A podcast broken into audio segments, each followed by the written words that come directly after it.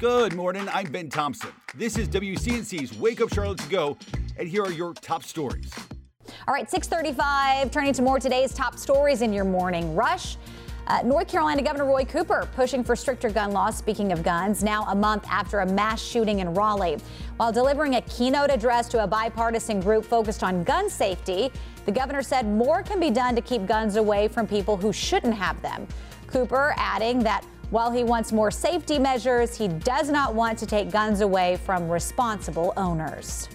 Good morning. I'm Tradisha Woodard. A new South Carolina report shows a 39% increase in teacher vacancies.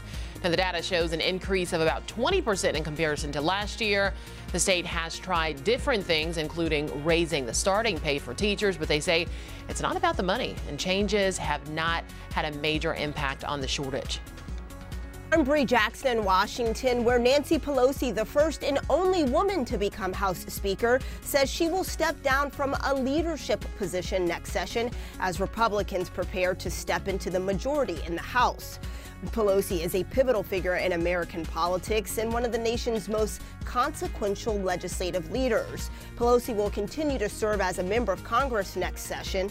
As for her leadership position, Democrats plan to hold their leadership elections at the end of this month. Charlotte based donut chain Krispy Kreme now having to fork over more than a million dollars to some of its workers. The Department of Labor says it found the company was in violation of not paying more than 500 workers enough for overtime. Now, Krispy Kreme will have to pay $1.1 million to those employees. And that's it for your morning rush. Thanks for listening. You can find all these stories and more right now on WCNC.com.